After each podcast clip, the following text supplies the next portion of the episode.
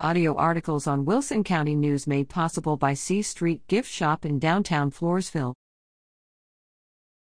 Meeting Watch. View WCN's video coverage of these meetings online at wilsoncountynews.com slash category slash video vault, Commissioners Court January 23, Hospital Board January 19, 4A Corp. January 19, Floresville P and Z January 18. Floresville Planning and Zoning Committee. Meeting regular meeting January 18th, 6 to 7:19 p.m. Actions. Tabled action on the final plat for the proposed Long Ridge subdivision, located south of the intersection of Sutherland Springs Road and 10th Street, US 181. MKM Homes LLC proposes to build 13 units. Approved amending the final plat for the Lodi Grove subdivision to include a 9 foot high wall behind five lots, the subdivision is located near the intersection of US 181 North and CR 130. Approved waiving the right of the City of Floresville to regulate the Sandy Rock subdivision, thereby ceding its regulation to Wilson County.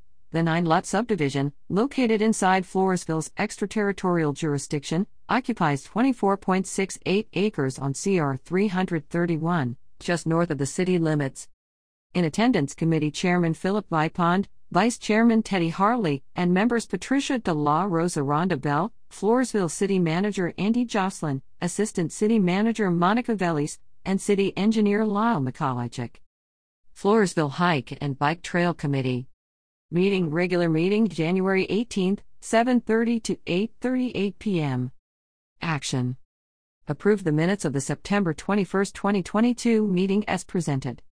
Discussion no action discuss progress on the hike and bike trail improvement project, and went over lighting, landscaping, ADA components, and other amenities to be included, with the main focus on areas near the beer warehouse and the train depot. The city anticipates inviting bids in August, with a start date for in September and completion in May of 2024.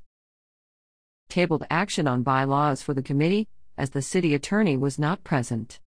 In attendance, Chairman Claudia Garza, committee members Sylvia Aracha and Lino Aracha, Floresville Mayor Sissy Gonzalez Dippel, City Manager Andy Jocelyn, and Finance Director Cindy Sturm, members of the public Wendy Mills and Guadalupe Hernandez, and representatives of Pape-Dawson Engineering Firm. Information for Chairman Claudia Garza. La Vernia City Council. Meeting regular meeting January 19, 6:30 to 7:28 p.m. Actions.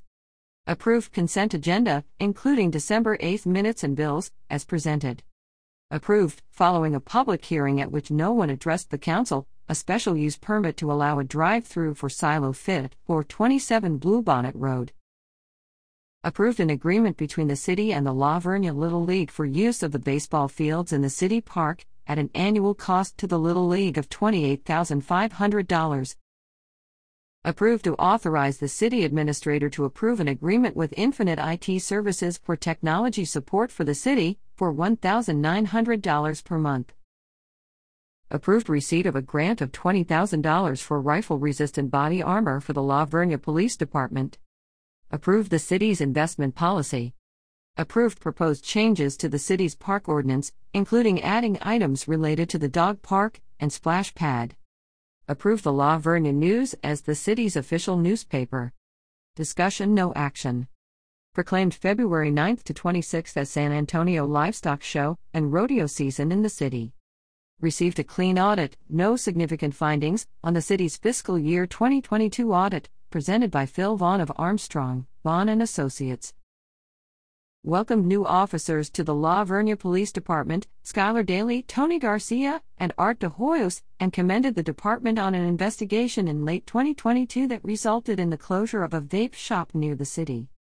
In attendance, Mayor Martin Poor, Councilman Amanda Hutchinson, Dianelle Recker, Gary Gilbert, Garrett Rabel, and Justin Oates, City Administrator Yvonne Griffin, City Secretary Lindsay Boyd Wheeler, Police Chief Donald Kyle, Hope Church Pastor Bobby Nixon, and San Antonio Rodeo Ambassadors Shelley Witt, Belva Kimball, and Adeline Pierdala.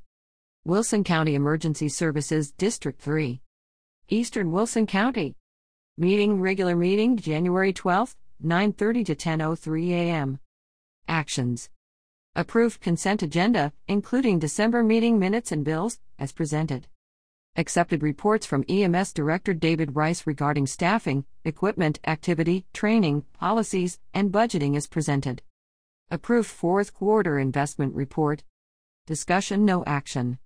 Heard from Rice that sales tax collection for December was $70,174.64. Six employees recently completed the district's Advanced Emergency Medical Technician course, passed their National Registry exams, and obtained state certification. Heard Wilson County District 3 EMS responded to 345 calls in December, with an average response time of 9 minutes, 54 seconds. In attendance, Ward President Ray Skaggs, Vice President Carlos Salazar, Treasurer Eddie Callender, and EMS Director David Rice. Information per David Rice.